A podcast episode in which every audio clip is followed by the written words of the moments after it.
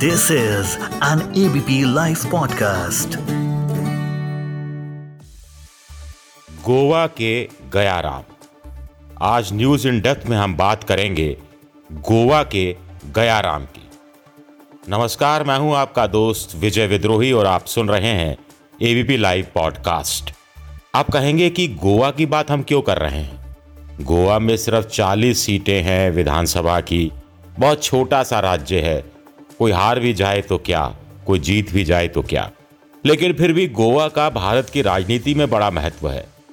हरियाणा तो यूँ ही बदनाम है, गया राम, आया राम, गया राम के लिए, लेकिन असली आया राम, गया राम तो गोवा में मिलते हैं।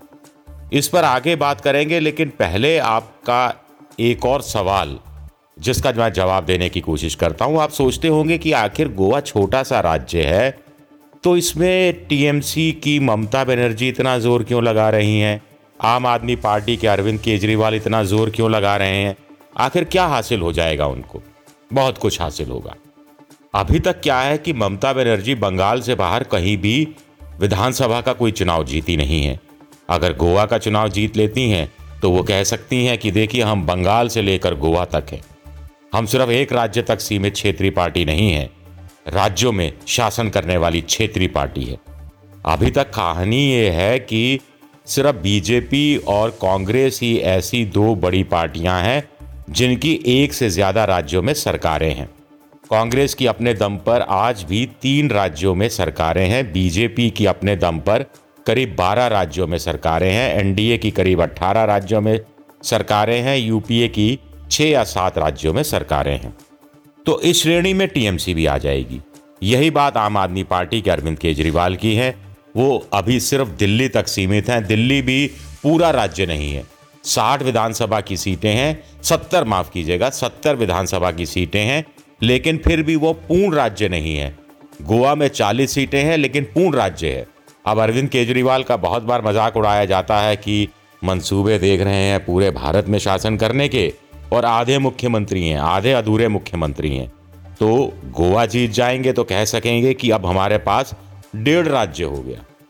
बीजेपी अगर ये चुनाव जीतती है तो बीजेपी कह सकती है कि देखिए एंटी इनकम्बेंसी का कोई फ़र्क नहीं पड़ता। हम एंटी इनकम्बेंसी के बावजूद जीत रहे हैं। कांग्रेस अगर गोवा में आती है तो कह सकती है कि पिछली बार बीजेपी ने हमसे सत्ता छीन ली थी। इस बार हमने बीजेपी से सत्ता छीनी है। और साथ ही साथ टीएमसी और आम आदमी पार्टी, यानी ममता बनर्जी और केजरीवाल को भी सबक सिखाया है, जो हमें चुनौती देने चले थे, जिनको लग रहा था कांग्रेस खत्म हो गई है। तो ऐसे कुछ बातें की जा सकती हैं, पॉलिटिकल पॉइंट स्कोर करने की कोशिश की जा सकती है। 2022 में उत्तर प्रदेश, उत्तराखंड और मणिपुर और पंजाब के साथ साथ गोवा में भी विधानसभा के चुनाव हैं। 40 विधानसभा की सीटें हैं। पिछली बार कांग्रेस को 17 सीटें मिली थी। बीजेपी को सिर्फ़ तेरह सीटें मिली थी। लेकिन सरकार किसकी बनी? सरकार बनी बीजेपी की। और आज बीजेपी की तेरह से बढ़कर सीटों की संख्या बाईस पार हो गई है, शायद चौबीस या पच्चीस। और कांग्रेस की सत्रह से घटकर सिर्फ़ तीन रह गई हैं। और तीन में भी दो दो पूर्व मुख्यमंत्री हैं। एक प्रताप सिंह राणे हैं, दूसरे दिगंबर कामत है। चलिए, इस पर हम बात करेंगे आगे, लेकिन पहले जरा देखते हैं कि गोवा के गया राम की बात हम क्यों कह रहे हैं। तो हरियाणा में साठ के दशक में एक विधायक महोदय हुआ करते थे, गयालाल जी। वो कांग्रेस के समर्थन से चुनाव जीते थे, ऐसा उनके पोते का दावा है, जिनसे मैं कुछ साल पहले मिला था। जीतने के कुछ घंटों बाद वो कांग्रेस में शामिल हो गए थे, फिर कांग्रेस से दूसरी पार्टी में शामिल हो गए थे और उसके कुछ घंटों बाद वापस फिर कांग्रेस में आ गए थे, फिर दूसरे तीसरे दिन फिर पार्टी बदल ली थी, फिर नब्बे मिनट बाद वापस एक और पार्टी में आ गए थे, पुरानी पार्टी में लौट आए थे। तो हरियाणा के एक पूर्व मुख्यमंत्री से पूछा गया कि साहब, गयालाल जी आजकल कहाँ हैं? तो उन्होंने कहा, साहब गया राम नहीं है, ये आया राम है, ये हमारी पार्टी में आ चुके हैं वापस। तब से नाम पड़ गया आया राम गया राम लेकिन हरियाणा तो यूँ ही बदनाम है, गोवा में असली गया राम मिलते हैं। चालीस विधायक हैं, चालीस विधायकों में से औसत रूप से एक एक विधायक चार चार दलों में रह चुका है। एक एक विधायक। कुल मिलाकर पार्टियाँ जो बड़ी हैं, वहाँ एक बीजेपी हो गई, एक कांग्रेस हो गई, एक गोवा फॉरवर्ड ब्लॉक पार्टी हो गई, एक गोवा महाराष्ट्र गोमांतक पार्टी हो गई, फिर कुछ एनसीपी हो गया, कुछ शिवसेना हो गई और एक आध और क्षेत्रीय पार्टियाँ हो गई। लेकिन एक एक विधायक औसत रूप से चार पार्टियाँ बदल चुका है। कुछ विधायक पाँच पार्टियाँ बदल चुके हैं, कुछ पार्टियाँ छह बार पार्टियाँ बदल चुके हैं। 18 लाख की कुल जनसंख्या है, जिसमें से 68 परसेंट हिंदू हैं 25 परसेंट ईसाई हैं, मुसलमान नाम मात्र के हैं। बीजेपी, टीएमसी को इसी बात से घेर रही है कि भाई ममता बनर्जी तो मुसलमानों की पार्टी की अगुवाई करती हैं। मुसलमानों की पार्टी है उनकी टीएमसी, और ऐसे में उनको क्या वोट देना? तो उनके खिलाफ इस तरह का अभियान वो चला रही हैं। हालाँकि गोवा देखिए, पर कैपिटा इनकम में देश में सबसे आगे है, क्योंकि जनसंख्या उसकी थोड़ी कम है। इस समय जो 40 विधायक हैं, उसमें छः छः पूर्व मुख्यमंत्री हैं। ऐसा बहुत कम होता है। 40 विधायक हैं, जिसमें छः पूर्व मुख्यमंत्री हैं। ये जो छः पूर्व मुख्यमंत्री हैं, ये कुल मिलाकर 15-16 बार मुख्यमंत्री बन चुके हैं, कुल मिलाकर। 28 बार विधानसभा के चुनाव यहाँ हो चुके हैं। अब देखिए, कुछ के किस्से बताते हैं। एक, प्रताप सिंह राणे हैं, जो कांग्रेस में हैं छः बार मुख्यमंत्री रह चुके हैं, ग्यारह बार एमएलए रह चुके हैं। दिगंबर कामत जो इस समय कांग्रेस में हैं, हालाँकि उनकी बीजेपी में जाने की बात चल रही है। दो बार मुख्यमंत्री रह चुके, पाँच बार एमएलए रह चुके। पहले बीजेपी में थे, फिर कांग्रेस में आए। एक और पूर्व मुख्यमंत्री हैं, बीजेपी के रवि नायक। दो बार मुख्यमंत्री रह चुके, पाँच बार एमएलए रह चुके, एक बार एमपी रह चुके।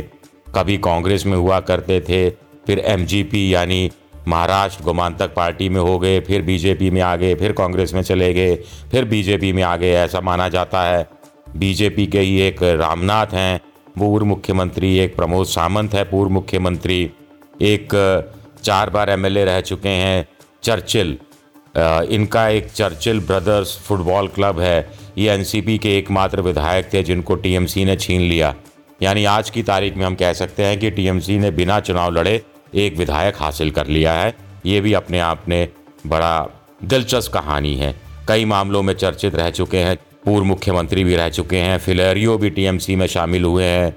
दो बार मुख्यमंत्री रह चुके, चर्चिल पाँच दलों में अलग अलग घूम चुके।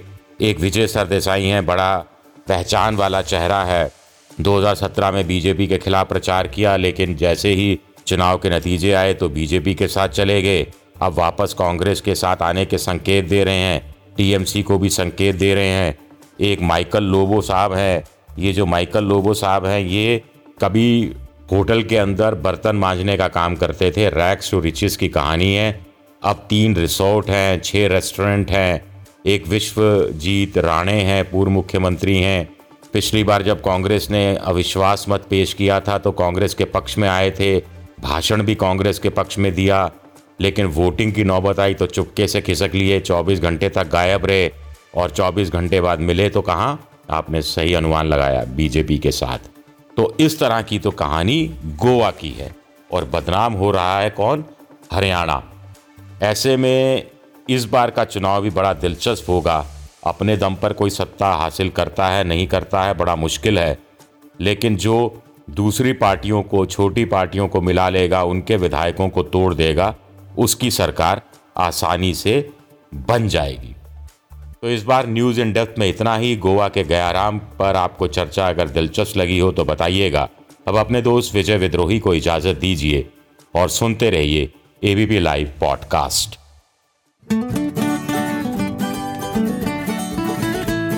this is an ABP live podcast